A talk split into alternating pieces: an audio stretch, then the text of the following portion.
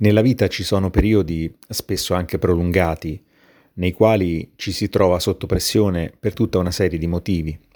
I problemi sul lavoro, in famiglia, per i soldi e per la salute, e sono sempre fonti di ansie e preoccupazioni. Risultano ancora più pesanti quando per una reazione a catena coinvolgono ognuno di essi contemporaneamente. Ed è proprio ciò che da un po' di tempo mi sta capitando ossia dover affrontare situazioni difficili, snervanti o semplicemente fastidiose. Qual è il termine solitamente usato per sintetizzare tutto questo?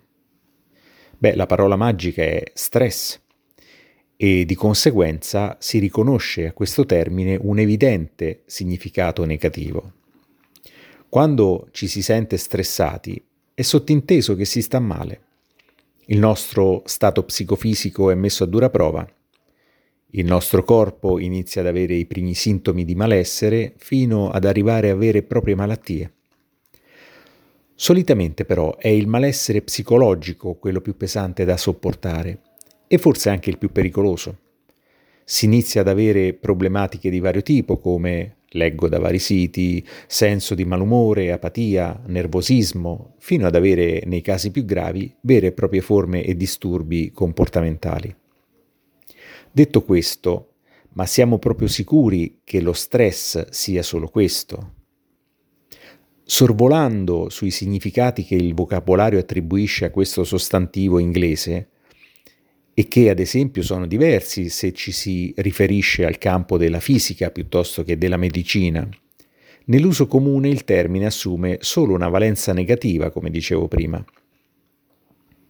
Ma esiste un po' come per il colesterolo, anche lo stress buono, definito eustress, che a differenza di quello cattivo, denominato distress, è fondamentale in determinate situazioni perché stimola corpo e mente a dare il meglio di se stessi.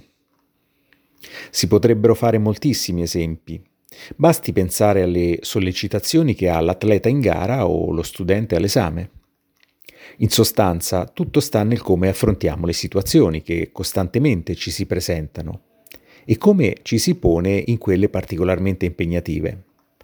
Non è sempre possibile reagire positivamente anche alle situazioni più pesanti, ma, a detta degli esperti, trasformare il distress, cioè lo stress cattivo, in eustress, lo stress buono, è possibile e anzi è indispensabile. Beh, riuscendoci potrei finalmente rispondere alla classica domanda come stai? con benissimo, grazie, sono stressatissimo. Sono Evaristo Tisci e questo è il mio podcast che si chiama Perché? Ma forse lo cambio.